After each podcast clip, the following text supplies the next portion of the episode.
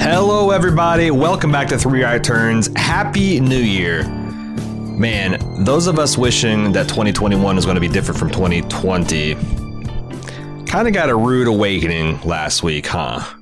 I mean, I guess it's kind of silly to think that just because the calendar flips over that the human condition would change, but you know, I've been saying for several podcasts that this is going to be a project of 30 years to get these United States into a place where we've made things meaningfully better. But uh, as far as cooling off the red hot tensions that have built up recently, I really don't know what it's going to take to dissipate that, especially since a lot of the leading Republicans seem hell bent, even a week later, on keeping those fires stoked. Of course, many of those same Republicans are the first to say we should just move on and start healing from the especially vicious rhetoric and governance that's happened under the Trump administration, that any attempt to hold people accountable for the recent past is only going to make things worse. So, I think we need to talk about what happened last week and the chaos at the Capitol. But first, a few brief show notes. I am truly sorry for the delay in this podcast. Uh, it's it's all my fault. Uh, Jim is blameless. Um, I've, I've done him dirty by putting him behind the the, the eight ball again, uh, getting this podcast turned around as quick as he can. This podcast actually started um, as a pretty long New Year's resolution for what Three Right Turns is going to be doing in 2021. And if you make it to the end of this podcast, I think you're going to find a very short, abbreviated version of that podcast. But you know, January 6th happened, and the podcast went through a lot of changes as events unfolded and new information kept coming to light. I did like a three hour live stream the night of. Uh, you can see that on youtube.com slash swizzbold, where I was going over the news and talking with people, trying to figure out the hell was going on. Um, but yeah, this this outline kept evolving and changing, and I'm recording. Uh, I'm sure a few days before this is going to be released. Uh, hopefully, things won't change too much. Things seem to have stabilized, but we're going to talk about that. And also, uh, the good news about the, the, delay is that I've not been totally idle these past few weeks. In fact, I've got two complete, whole ass, ready to go three right turns already recorded and in the can. One's a debate about gun control that I had with my new buddy Aiden from the Socialism Done Left uh, Twitch and YouTube channel you know, we talked a few episodes ago about court rebalancing, and I continue to be really impressed with Aiden's evidentiary and empirical approach to leftist politics. An approach that I've really found lacking in a lot of online progressive discourse. There's a lot very high on Reddit, rhetoric and theory, uh, sometimes light on on fact. And I want to find more people like him and have uh, them network together and work together because I think we can make a lot of headway and come up with a lot of great lines of argument and reason, all backed by studies and data. And our political system and our politics in general are going to be a lot better for it. I've also recorded a conversation with a conservative uh, gentleman that's kind of wobbling a bit towards the left. And I think it's going to be a great example of how you can approach people like that. Give them a fair hearing, find the things that trouble them, find the things that appeal to them, and, and win them over. You know, not not all the way. That's too much to ask, but but a little bit. Nudge them a little bit. And I think there's a lot of conservatives that are going to be essentially politically homeless over the next few months and years and and I want to be there to help them find their forever homes left of center. Uh, I think we can do that. I think we have the arguments, we have the policies that will help people. And if you want the same thing, uh, be sure to give that podcast a listen. Those, like I said, two are ready to go. I'm not sure what order they'll come out, or even if they'll come out consecutively, because you know, also have a lot of deep dive stuff I want to get into. But I've got breathing room, so if I run out of time on an outline, I can just uh, put one of these things out and it's ready to go. That's great. I love being ahead of the game. Finally, I had another lengthy conversation with Riopublican over the break uh, over on movingforwardpod.com about our political philosophies, uh, effective messaging um, how we can work together. And I always have a great time talking with Rio. Even if occasionally we walk away frustrated from the conversation, uh, I always learn a little more about how to hone my arguments. I think I score a few points each time. I mean, I don't know. I'm sure he feels the same. Hell, he's probably right. Uh, but go over there and check that out. And if you have suggestions for future topics that you would like me and Rio to spar over, uh, send those on to three right turns at, I'm sorry, 3RT at swizzbold.com. That's movingforwardpod.com. Again, I'm one of a, the rotating list of hosts. There's a couple of hosts over there that, that I've heard are kind of impressive. I want to bring back on our show. We got so much stuff in 2021. Oh my God. Anyway, but but enough about the past and the future of podcasts. I want to talk about last week and I want to talk about right now. A lot of people I've seen, especially on the right, have equivoc- equivocated or drawn equivalences to the violence that happened on January 6th with some of the violence we saw during the summer's Black Lives Matter protests. You know, sure, Trump's people stormed and occupied the Capitol at Washington, D.C. Sure, the Black Lives Matter folks burnt down a police station, a Wendy's, a Target, and tried on multiple occasions to set a courthouse on fire in Portland. But what went down at the Capitol, they say, is actually small potatoes compared to what happened across the country among the progressive, race baiting, socialist, commie, Antifa, super soldier, terrorist left. And you know, I have a big problem with that. Previously, when we've discussed the Black Lives Matter movement, a quote by Martin Luther King Jr., who, happy birthday next week, by the way. Uh, but, but one of his quotes was used that riots are the language of the unheard.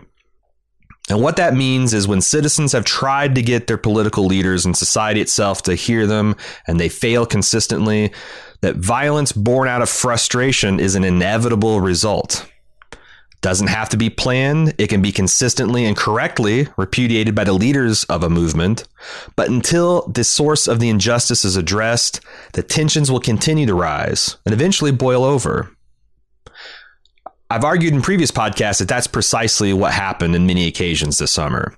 You had back to back to back murders of unarmed black people by the state. Some, like the George Floyd killing, seemed particularly cruel and cold blooded. And others, like the Breonna Taylor killing, brought to light a lot of long standing issues with our war on drugs and how we prosecute things. Issues that have been going on for decades in terms of sloppy police work, unchecked police power, and callous disregard for the value of lives, especially black lives. Compound this issue with the fact that we've been struggling with many of these issues for generations, quite literally for centuries. And for every major test that America has faced, black folks have shown up and lended their sweat, their labor, and often their blood. From the American Revolution, the Civil War, both world wars, right up to the 2020 election, black people have been instrumental in saving America from all enemies, foreign and domestic. And yet, in repayment, this country has used every legal means to continue their oppression across all economic, political, and social battle lines. Black communities that have found ways to accumulate peace and prosperity have been attacked by mobs, firebombed, terrorized, as in the case of the Tulsa, Oklahoma massacre of 1921. Black folks have been prevented from acquiring decent housing and building wealth through discriminating lending and realty practices such as blockbusting and redlining. They've been segregated, marginalized, ignored. And we've talked about this stuff before, most notably in the Three Right Turn 16, Walking in the Snow. And we're going to be talking about it more in the future.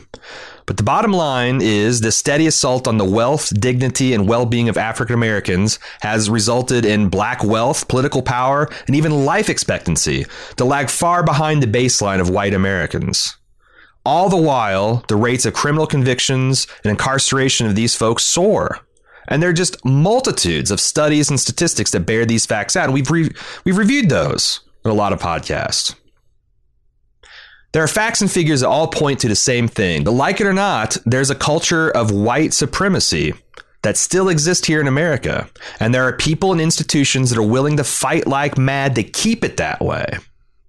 And when they show up with allies to peacefully ask for redress for these grievances, they're met with disproportionate folks millions of voices going unheard. And we all saw the pictures from this summer of militarized cops turning peaceful protests into riots with mass use of physical force, including gas and rubber bullets. We saw elderly people pushed to the ground, suffering brain damage, mothers beaten and maced, veterans beaten and maced, crowds desperately trying to get away from the police to try to disperse. But they can't because they're trapped against buildings and embankments. They call that process kettling, where they were then gassed and beaten in mass, arrested by the hundreds. Masked, nameless government agents infiltrated groups, snatched people off the streets in unmarked vehicles. People that showed up to protest at the nation's capital in the name of George and Breonna were met with thousands of soldiers in battle fatigues. People were gassed and beaten just so the president could take a picture of himself posing with the Bible, a book like himself and 99.9999% of his followers have never read. And in stark relief to this, we have what happened on January 6th. There have not been, to put it mildly, generations of stolen elections that these folks have had to contend with. There's not been a multi generational struggle for the value of white lives to be recognized that they were trying to overcome. There's not been one stolen election that they've had to contend with. The closest thing that we've had to a stolen election was back in 2000 and was decided in the conservatives' favor.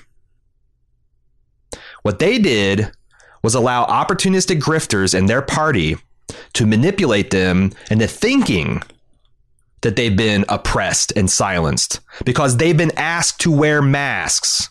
And because we've had a huge increase in mail in voting due to the ongoing pandemic that they made worse. And they went from zero to insurrection in a single day, in a matter of hours. It wasn't a tense standoff that lasted for days until cops in full riot gear started blasting them with gas and bullets because somebody threw a water bottle at them. They were there to storm the Capitol. They had merch printed up to that effect. Their president said, Come on down to the Capitol on January 6th. It's going to be wild, he said. Well, we all saw what happened last summer. We saw the pictures, we saw the video, and we saw what happened here. A cop was beaten to death with a fire extinguisher and an American flag. These people who said that Colin Kaepernick disrespected the American flag by kneeling before a football game used the American flag to beat down a peace officer. I saw another one screaming for help as he's being crushed against a door he was trying to hold, blood running from his mouth. That day, Blue Lives Matter met all cops are bastards, I guess, and we saw which side won. Adding insult to injury, it seems from the footage that I've seen, and we reviewed some of this on the live stream I talked about, that the police, even representatives at the Capitol, were sympathetic to the rioters, possibly even in on it. Police were seen to take down barricades and even wave the mob on in deeper into the Capitol. Police were seen taking selfies with the protesters, protesters, the rioters, the seditionists. Disturbing reports have circulated that some key figures in the riot, including prominent leaders of fascist groups like the Proud Boys, were given private tours of the Capitol just the day before. There has been no public tours of the Capitol this entire year because of the fucking pandemic. What's going on here? Footage just came out this week of a lady with a bullhorn directing rioters where to go, which windows to smash, what passages to take to get to key congressional members' offices. Some representatives Government officials were live tweeting Nancy Pelosi's location throughout the ordeal. And the police that were trying to hold the line were unprepared, undermanned, and overrun.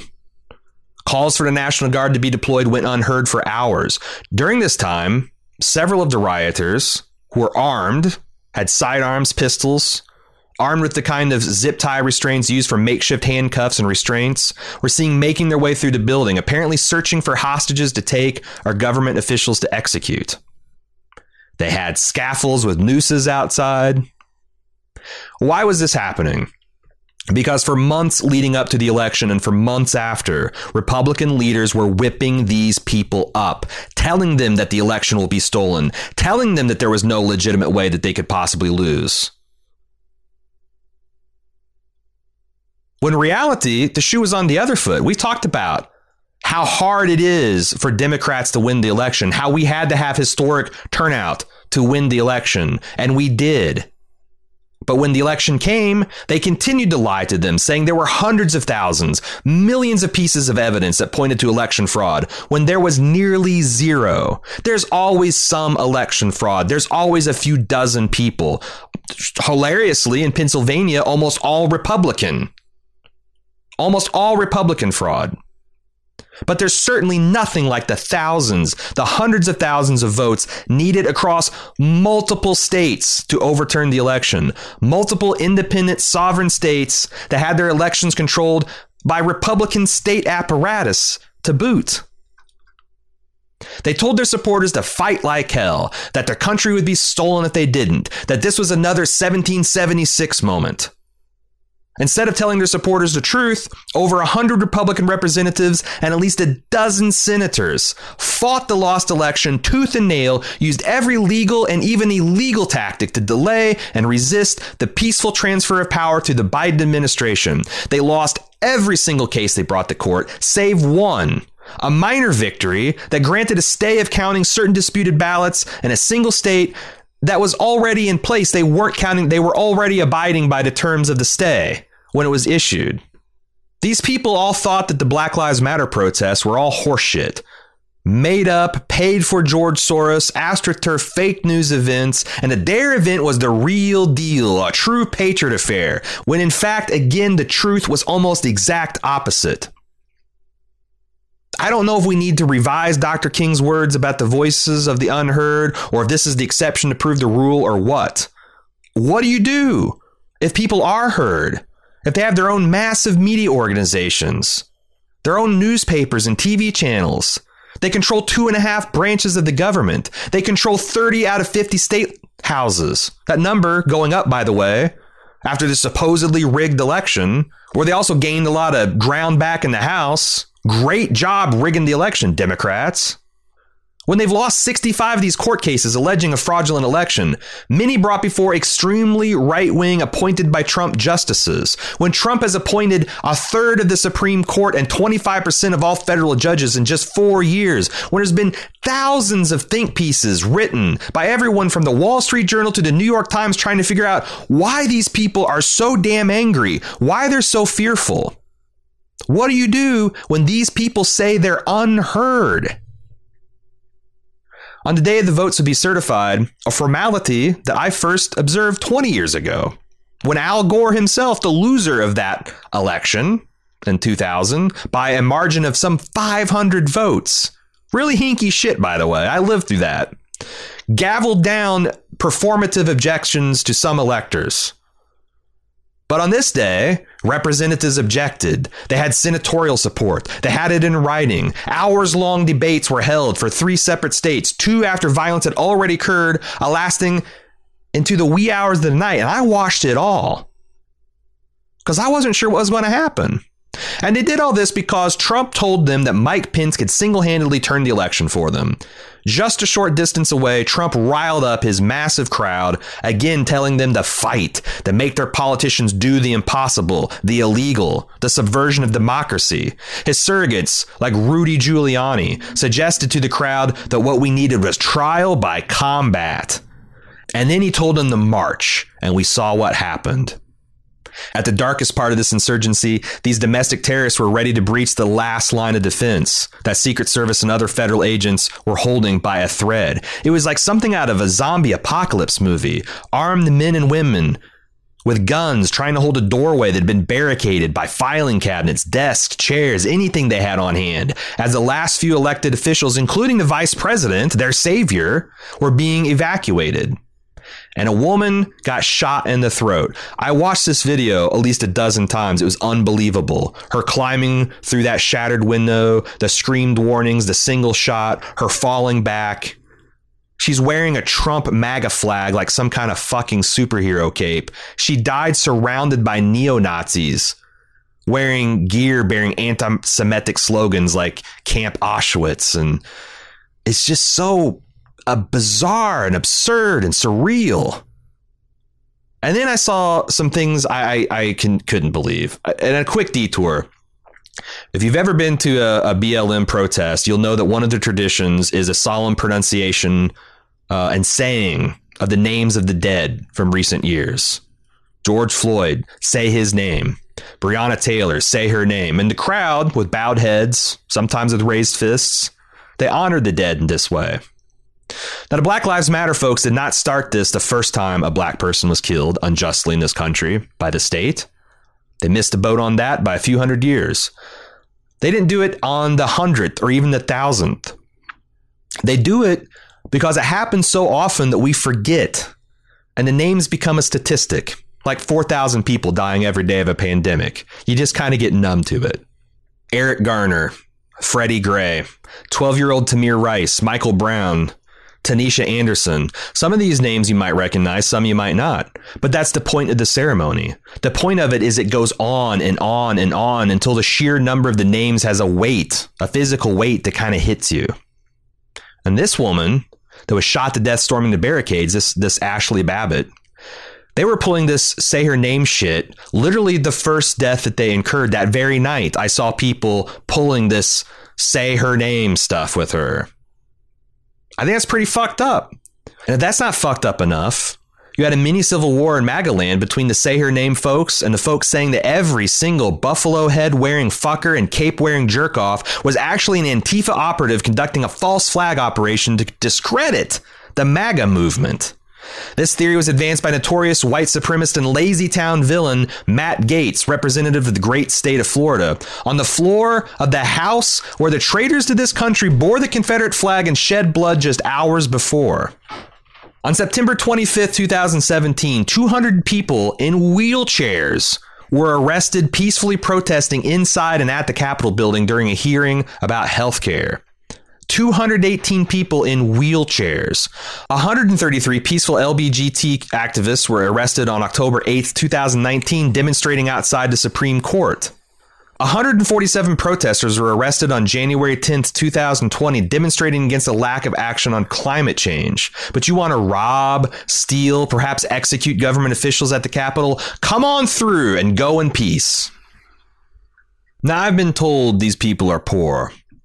They're desperate. They're economically stressed. And that's been the conclusion of a lot of these aforementioned think pieces that I talked about. But I'm calling bullshit. It's not that poor people aren't Trump fans. Because I live in Southern Ohio, I know that's not true. I've seen trailers festooned with enough Trump flags that the fabric alone is probably worth more than the dwelling. But you start looking into these people that show up at Trump rallies. You know, poor people don't drive $70,000 trucks. Poor people don't own boats that they take to massive flotillas. Ashli Babbitt owned a pool supply company. She was not economically depressed. As more and more people have been identified in this attack, there's been a lot of notable people, and they include a real estate agent, a marketing company CEO, an insurance company's general counsel, a woman who flew in on a private jet.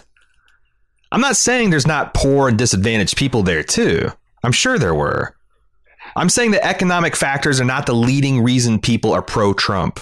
I'm saying that when you look at the ringleaders and the prominent people egging them on, you're not looking at voiceless people that have no recourse. You're looking at outraged people who are not used to being told no. Now, to be fair, while not many arrests were made that day, these people did such a good job of documenting their treason, many of them, of course, refusing to wear a mask of any sort, that federal agents have been making up for the lack of arrest the day of. Many of these people were shocked to find out that they were not allowed to fly home after they stormed the Capitol. They had meltdowns in airports and in the media. It's abundantly clear from the photos of people smiling as they looted the Capitol that the idea that they might be held accountable for these actions never even crossed their minds. Hell no. They were going to take the people's house, hold the people's house, win the day, save the country, be heroes. This all has to be thoroughly investigated. Every single one of these people needs to be held accountable, or we're going to reap a hundred times this in the future. This summer, people occupied state houses with loaded guns. Plans were made to kidnap governors and other public officials. In Texas, Trump supporters again driving around trucks that cost more than some people's homes, attempted to ram the Biden campaign's bus off the road. This has been building and building for months, and it's not going to go away all by itself. It could. Republicans could start telling their people the damn truth that they misrepresented the facts, that they thought they were playing political hardball, but it got away from them, that they regret their lies, they repudiate the violence and urge their supporters to stand down. And not in the half ass way that Trump's been doing it, where it's like, I love you people and you shouldn't do the violence, but you know, fight. We're to lose our country. Not many are doing that. Some are, to their credit. Half of the senators that supported blocking the election certificate withdrew their objections after seeing the violence personally threaten their own safety. Ten Republicans broke party lines and joined the Democrats in making Trump the first ever U.S. president to be impeached twice, including fellow Buckeye and former Indianapolis Colt Anthony Gonzalez. And good. Good for them. We need 10 times as many. People that support Trump and continue to describe the election as stolen and the treason taking place in our capital as patriots need to be made politically radioactive, untouchable. And I promise you this anytime any one of these 120 Republican representatives or 12 senators' names are mentioned on this podcast, I'm going to identify them as seditionists and traitors. Like, for example, Ted Cruz, traitor known insurrectionist Josh Hawley, Nazi fanboy seditionist Madison Hawthorne, who they're saying showed up at the Capitol armed on January 6th. That'll be an interesting thing to find out. That seems like it's something to be investigated. Now, you remember Mr. Hawthorne, right? I talked about him just a few episodes ago. How did I know that he'd be a problem for this country? How could I possibly have known this QAnon dipshit was going to be a traitor from day one? Was it because he was Republican? Nope. It's because he said his dream vacation was when he went to visit Adolf Hitler's summer retreat. Confederate conspirator Marjorie Taylor Greene. You see how this works. I mean, it's just my opinion that they're traitors to the country. It hasn't been proven in a court of law or anything, but it should be. They all acted to willfully and knowingly subvert the lawful democratic process in this country. What the hell else should I call them? Now, I want to deal with some other bad takes. I heard a lot of this isn't who we are. Bullshit. We need to stop saying this. It might not be who I am. It might not be who you are, but it's most definitely who we are. And we need to acknowledge this. The first step in getting better is to admit that you have a problem. For too many years, we've been trying to pretend like that we live in some post-racial society, that we fixed all of the country's problems 50 years ago. It's just a few bad apples. We all want the same things deep down. This is just not true. It can be, but it's not true right now. And I'm running out of patience for even well meaning politicians and journalists trotting it out whenever the next shocking thing happens, whenever next atrocity is committed. You want to reconcile? Fine, I want to reconcile, but we need truth and reconciliation. And this is not who we are, is not the truth. It needs to be confronted head on. Another bad take. We need a bunch of new laws to make all of this seditious, traitorous activity extra super duper illegal. What the hell? You want Patriot Act 2.0 over this? Everything these guys and gals did is already super duper illegal. Throw the book at them. Trump already passed an order to make vandalism and occupation of federal property an automatic 10 year felony gleefully thinking of how we could use this against Black Lives Matter protesters and Antifa counter protesters. Prosecute these guys under that, then rescind it. I mean, if you think you can further erode our civil liberties to extra stick it to some deluded Trump fanatics, and that this won't be used against the left and the Democrats in the immediate future, you're crazy. We already have a double standard. Many folks have said that if this MAGA uprising had been majority black, they'd have rolled over them with tanks, Tiananmen Square style. And they'd been Muslim, they'd been sniped from over a dozen rooftops before their feet even touched the Capitol steps. More laws aren't going to fix this double standard. It's something we have to confront, and we have the laws to hold these people accountable on the books. Let's do it. And another really bad look I saw coming from the left was something along the lines of, ooh, I wish we had some of that gumption on our side. Think how much our side could accomplish if we'd be willing to mix it up a little. If we'd be willing to storm the Capitol, put our muddy boots up on Nancy Pelosi's desk. Now, this wasn't the majority of even the left online, of even the, the, the, crazy Twitter online, much less in the quote unquote real world, but it was significant. It was very disappointing. Some of the people I saw advancing these arguments, whether they're serious or joking, they should know better. And I was extremely disappointed in all of it that I saw. It's just an insane take. Think of how much we could accomplish for people if we abandon democracy and resort to violence, terror, and lawlessness. The opposite of crazy is still crazy, guys. First of all, as I mentioned, I'm a card carrying member of the Democratic Socialist of America. You know what the most important word in that organization is to me? Democratic. There has never, ever, ever been a successful socialist revolution in a liberal democracy, ever. It's debatable whether there's ever been a successful socialist revolution, period. You want to try and be the first one? Count me out. I guess we're going to be on the opposite sides of the barricades if it comes to that. No way, no sale, it's not going to happen. On the other hand, there have been very many successful social democracies, including these United States of America. There's currently many more successful than us. And I argue for adopting a lot of these successful policies. And hell, maybe we can try implementing a few ourselves. Why not? But these have to be passed through a democratic process. You can play political hardball. We can absolutely play ruthless politics when necessary. But if your plan is going to be some form of storming and holding the Capitol, you're only going to lose and set back leftist politics for several generations.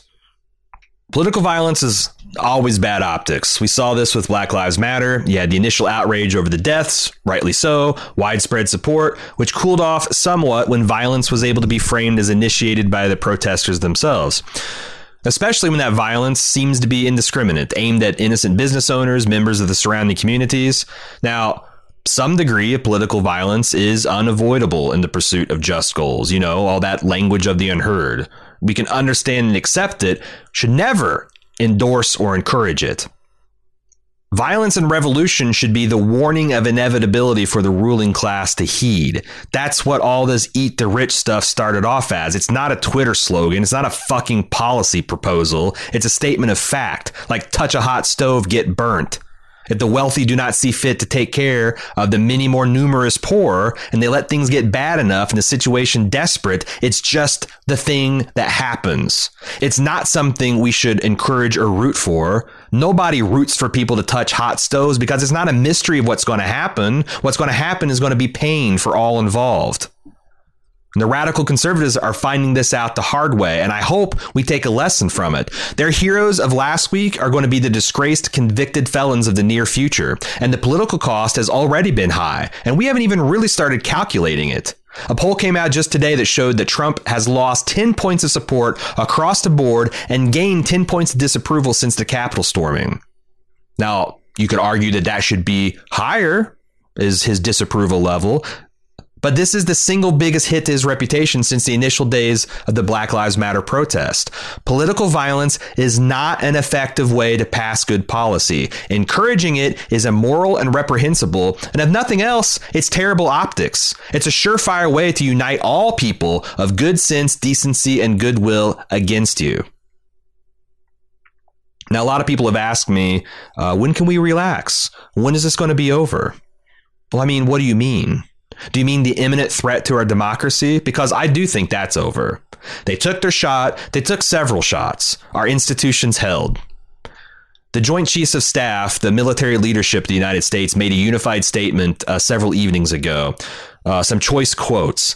The American people have trusted the armed forces of the United States to protect them and our Constitution for almost 250 years. As we've done throughout our history, the U.S. military will obey lawful orders from civilian leadership, support civil authorities to protect lives and property, ensure public safety in accordance with the law, and remain fully committed to protecting and defending the Constitution of the United States against all enemies, foreign and domestic.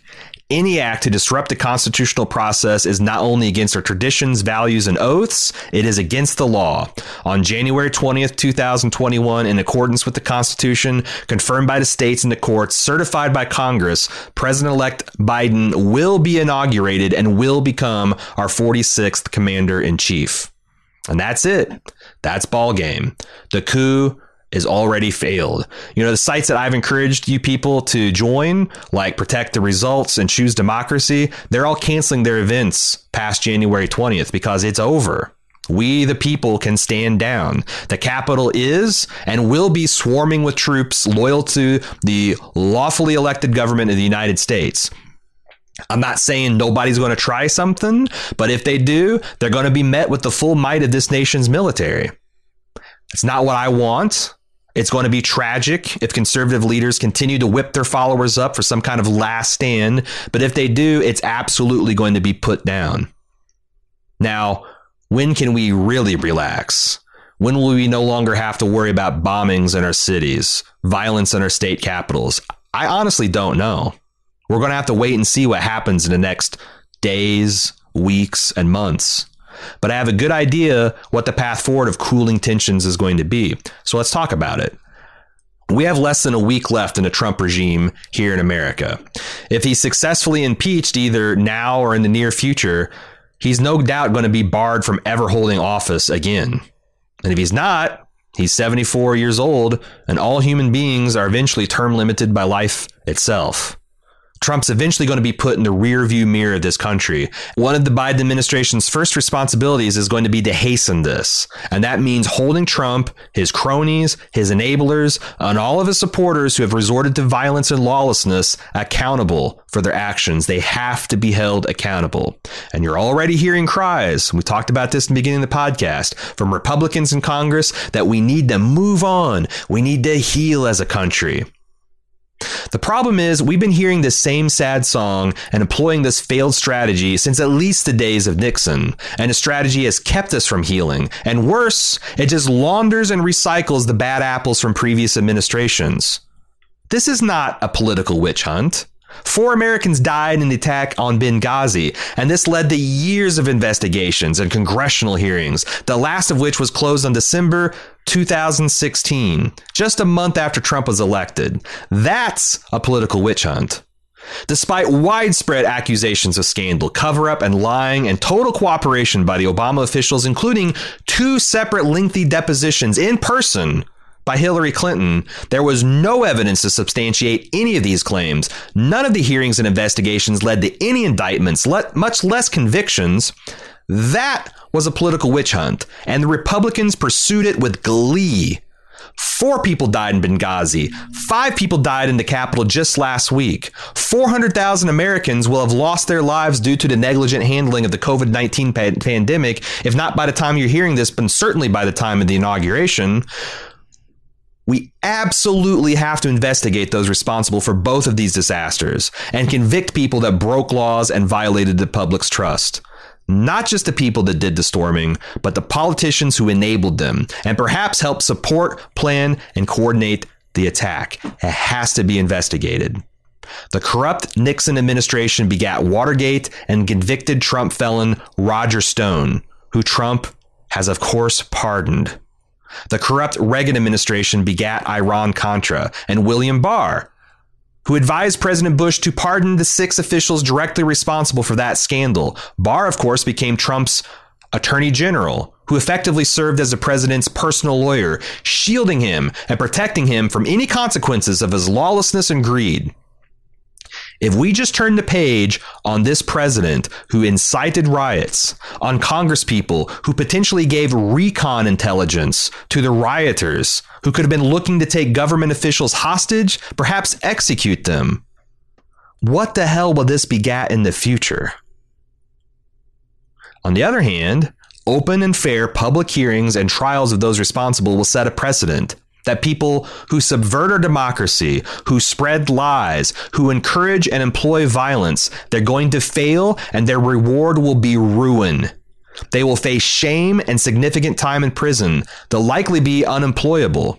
The more facts that come out, the more we insist to our friends and family what truth and justice is, force them to accept these facts or be shut out of polite society. The more we treat continued Trump support like we used to treat the Klan and the Nazis in this country, the more peaceful our civilian life will become.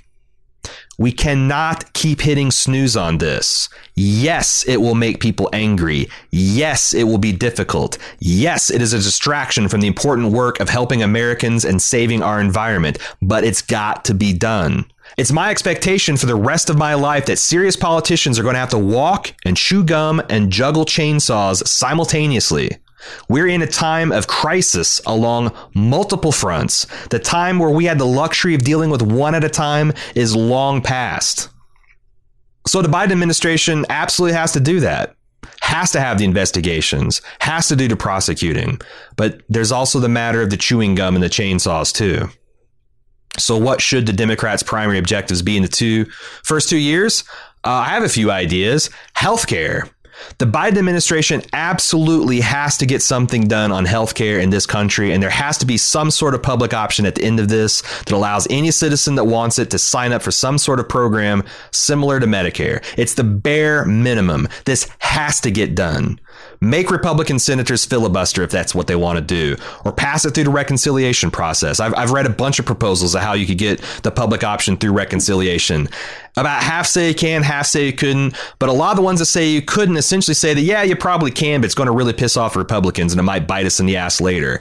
I'm ready to piss off Republicans. I'm ready to have this bite us in the ass later. I think it's time to piss them off. And you know what? Dare them to bite us in the ass. Obamacare, as flawed as it was, proved to be bulletproof, even Republicans trying for two years to overturn it with the control of all branches of Congress. Supreme Court might try to smack it down, but you know what? Let them.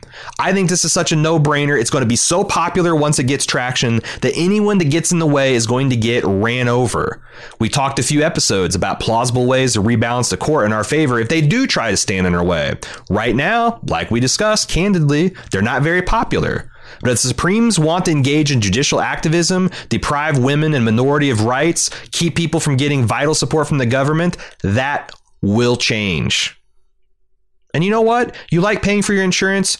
Great, keep doing so. You've got excellent coverage through your work? Good for you. Companies want to offer gap insurance, uh, gap coverage where you have the public option as a base and you can add supplemental insurance on top to get bells and whistles and, and, and extra care. Sure, knock yourself out.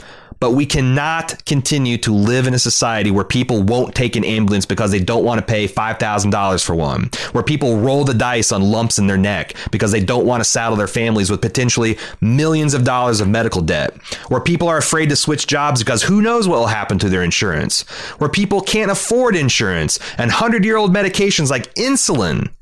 Insulin a treatment that was created back in 1922. People pay $500 to $1,000 a month for it, and if they don't, they die. Who wants to spend hours of research poring over bronze, silver, and gold plans to figure out which one you need, what you can afford, only have those prices and coverages change or not turn out to be what you thought they would be? It's ridiculous. Now, how would we pay for such a scheme? I don't fucking care. I did a deep dive for Medicare for All on uh, Three Right Turns 8 how I stopped worrying and learned to love the Bern. I understand that Medicare for all is too aggressive for some people. The Biden's personally against it, don't want to ban private insurance. I get it. That's okay. There's a hundred different ways we can do this. Look at Canada, Australia, the United Kingdom, Germany, Norway, Spain, Japan, South Korea, or any of, by my count, 68 other countries that are implementing some form of universal health care. We are literally the only developed country in the whole world that's laboring under the weight of private insurance. We can absolutely afford to do this. Biden has to, at minimum, deliver a public option in the next two years. Another thing that needs to happen in the next two years is making some movement on the racial justice movements that have been gaining traction and steam in this past year. First, it's going to be awful nice to have a president that uses the bully pulpit of the office to explain, educate, and empathize rather than fearmonger, lie, and obfuscate on these issues. And I think that's going to help a lot. I absolutely do. Biden said during his victory speech, when this campaign was at its lowest, the African American community stood up for me. They've always had my back, and I'll have yours. Well, it's time to step up and make good on those promises. Not only is it the right thing to do and long overdue to boot, but quite frankly, the Democratic Party would not be viable without its 90 plus percent support from black folk. And as I've argued in previous podcasts, if black people feel like the Democrats keep using them for their support and then give them excuses when their hard work and organizing has paid off in Democratic victories, they're going to start losing that support. We just talked about how this game of politics in America is just game of razor thin margins. We won the Senate back in Georgia with less than 2% margin. Biden can't just nominate a diverse group of people for his cabinet. That's great. Representation is important, but we need bold policies too. Biden needs to take a leadership role in getting a new and updated Voting Rights Act through Congress. We've seen the electoral carnage in the years since the Supreme Court struck down key provisions that have let southern states start playing their old dirty tricks and disenfranchising minority populations. Again, this electoral game is a game of razor thin margins right now. We can't let them get away with just wiping out hundreds of thousands of voter registrations and closing hundreds of polling locations. Biden said he's going to decriminalize pot nationally.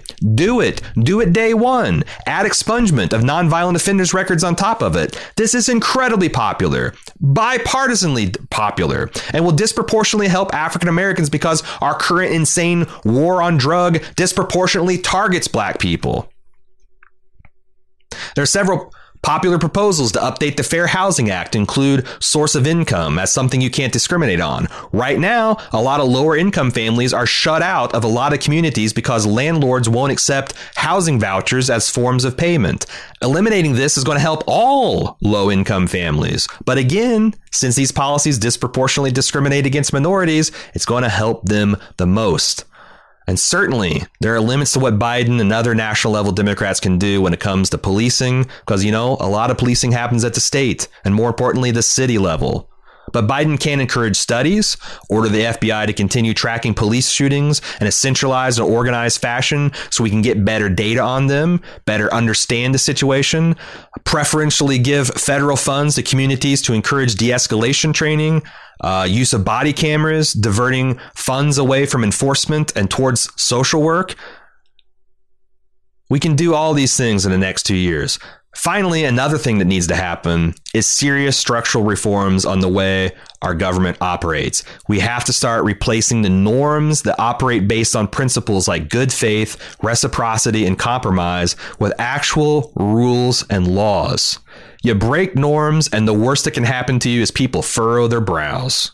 Sure, they furrow those brows deep enough, you can start to lose elections. But I think we've all found out in the past four years, those frowns can get pretty frowny and nobody really cares. You break a law, you can get fined, you can be jailed, you can lose public office. So I want Biden to take leadership on codifying these norms into rules. He spent a lifetime in the Senate. He knows where all the bodies are buried, he knows where the landmines are placed, he knows the arms to twist, he knows the carrots, he knows the sticks. One obvious reform would be to do away with the debt ceiling. You know that that annual uh, dog and pony show uh, where one side of the government takes the other hostage and uh, makes them meet the demands, or the country goes bankrupt or some stupid shit. Get rid of that. It causes so much anxiety and headaches. It's a stupid duplicate process. Congress has already approved the spending. It just allows for these last minute horseshit theatrics. Another thing we need to do is aggressively expand statehood in the District of Columbia and Puerto Rico. Now, this isn't stacking the deck in favor of the Democrats, as it's popularly portrayed. It's trying to return somewhat the balance of power. Right now, Republicans enjoy a 2.9% electoral advantage in the Senate.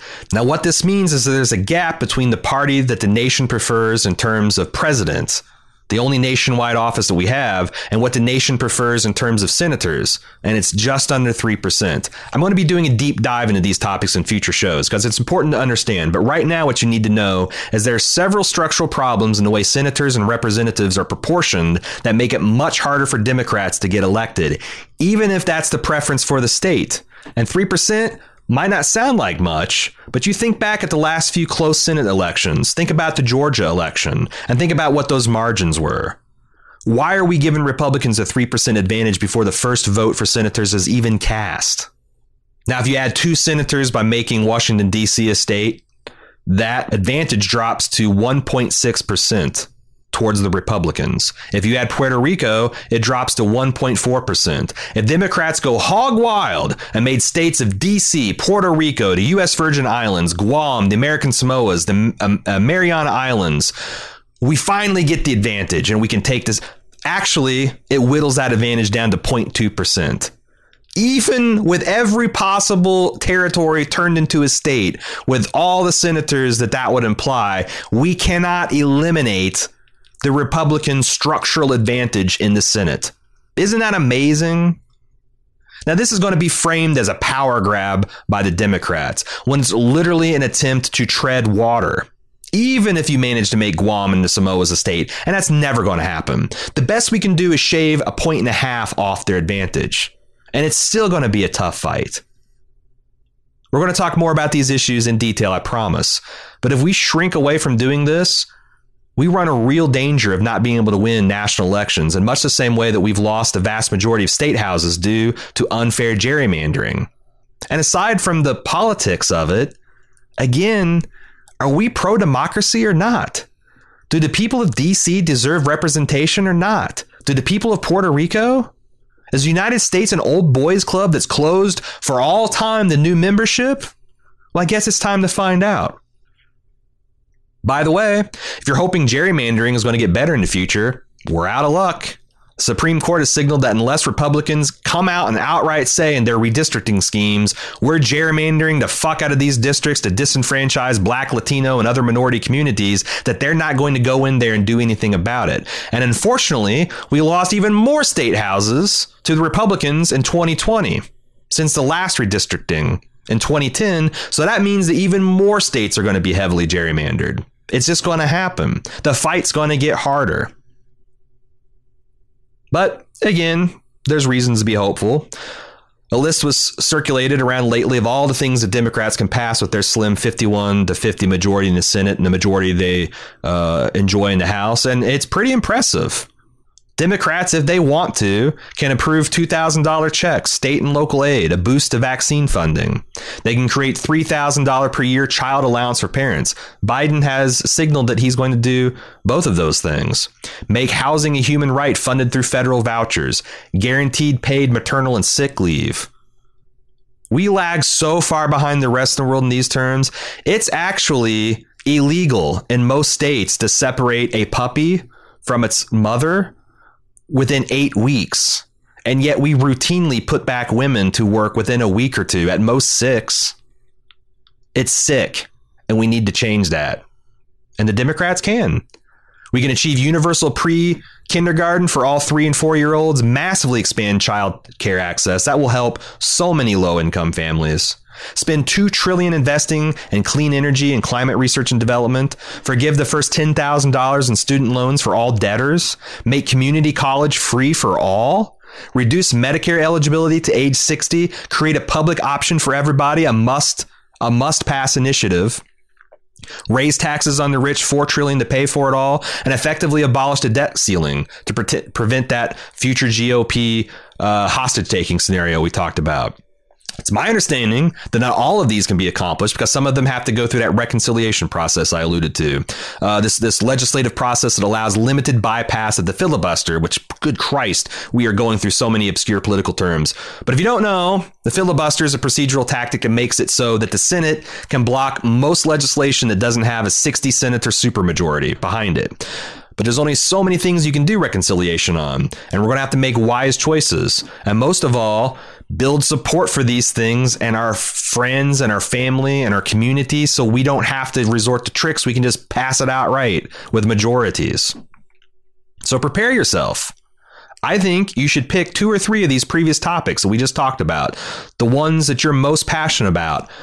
Master the arguments, get two or three levels deep in the arguments, and you're going to be good to go for all but the most well prepared of your political opponents. And I'm going to try to help you with that as we go forward in the new year. I'm going to help you have the rhetoric and the data to back it up to help you fight this good fight in the marketplace of ideas and around our kitchen tables, because that's what's going to take. So that's what I'm looking forward to seeing in the first two years of the Biden administration. In 2022, we're going to have to defend the gains we made in the Senate, hopefully add to them, add to that slim majority. But you know what? If Democrats don't manage to get several of these things through in the next two years, I think they're going to have a very, very hard time doing that. If they let Republicans run them around and win and the rhetorical battles, it's just going to be tough. I think a lot of people that are otherwise skeptical of Democratic leadership voted for them because Trump is terrible and he is, for mostly worse, the face of the Republican Party. But if they don't deliver, we're going to be in trouble because there's going to be a whole bunch of slick, clever fascist Republicans. They're going to try to jump into this power vacuum. We can make these arguments. We can flood congressional and Senate offices with phone calls and letters. We can contribute to the right campaigns. We can check the right boxes in the ballots. And we've done that for the last four years. It's their turn to get stuff done. Now, what about me and three right turns? What does the future hold for us? Well, it's January. It's time for New Year's resolutions. Here's a few of mine. First, I'm not going to argue on Twitter ever again. I'm going to share information, jokes, uh, share viewpoints. But too often I get embroiled in DM arguments and Twitter spats with people of bad faith, and it's, it's just not an efficient use of my time.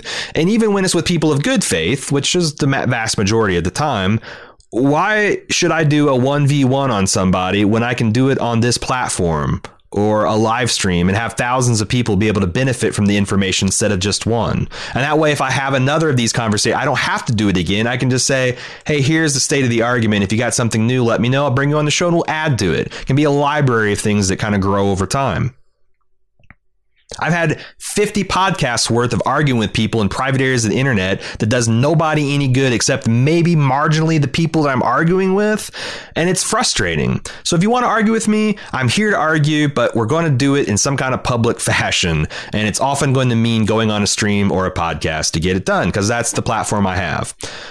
I've made this offer lately to a lot of people. A lot of people chicken out. They say I'm going to try to trick them. I'm going to try to trap them. I'm going to use my podcaster experience to run circles around them. I'm going to embarrass them. And I say horseshit. What evidence does anyone have that I'm going to do that? Is that what my MO is? Is that what the brand that I'm building here? I have conservative friends and family that I love. I mean, yeah, if you're a hardcore Trump guy uh, uh, or gal, if you're oh, down with this insurrection, you're going to have a bad time. I probably won't even bother to talk with you because I think you're too far gone. I can't logic you out of a situation that you didn't logic yourself into. Only you can do that. And it can be done with a Google search. But again, I, I got conservative friends and family that I love. I can have an honest conversation with just about anybody. But if I'm going to take the time away from things that I enjoy, spending time with my family, I'm going to do it somewhere where people can see it and benefit from the conversation. You remember that that that podcast we did a, a, while, a while back where I talk about the secret of like finding things out, what is true, what's not true, warlocks from the ninth circle of hell. Go back in the, the feed to, to see it.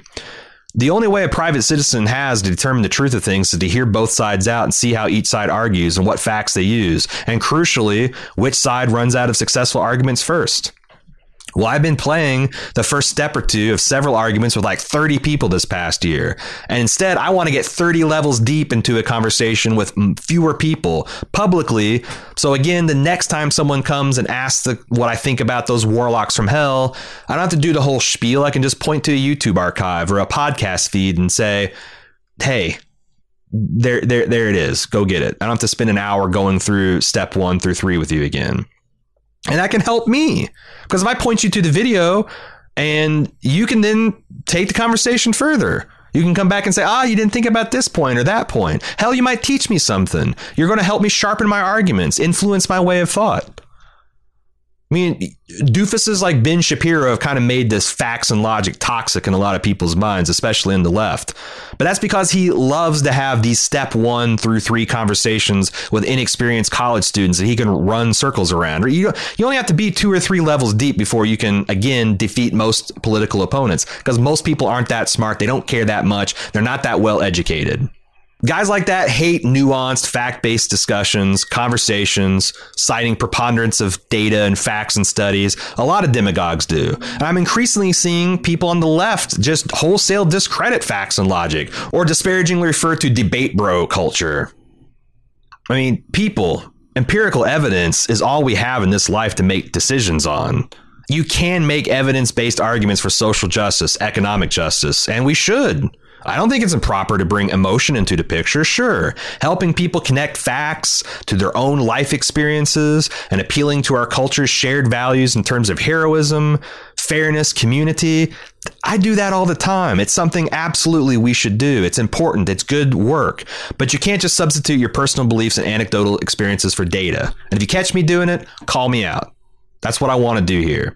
Let's have these arguments. Send your beefs in to 3rt at swizzbold.com or on the Twitter or Reddit or wherever.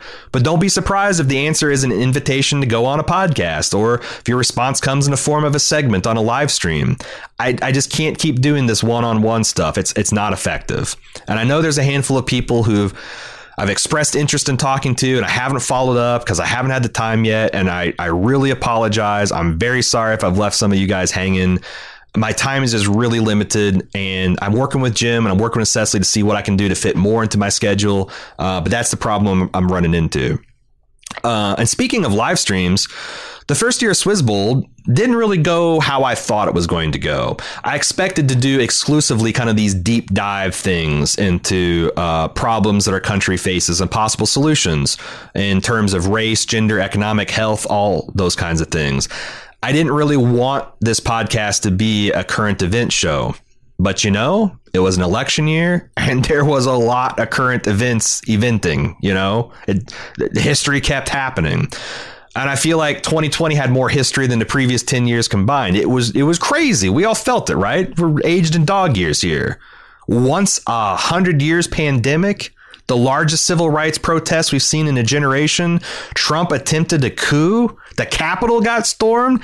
Uh, it's been a lot. It's been a lot of stuff. And, you know, that kind of content's really popular.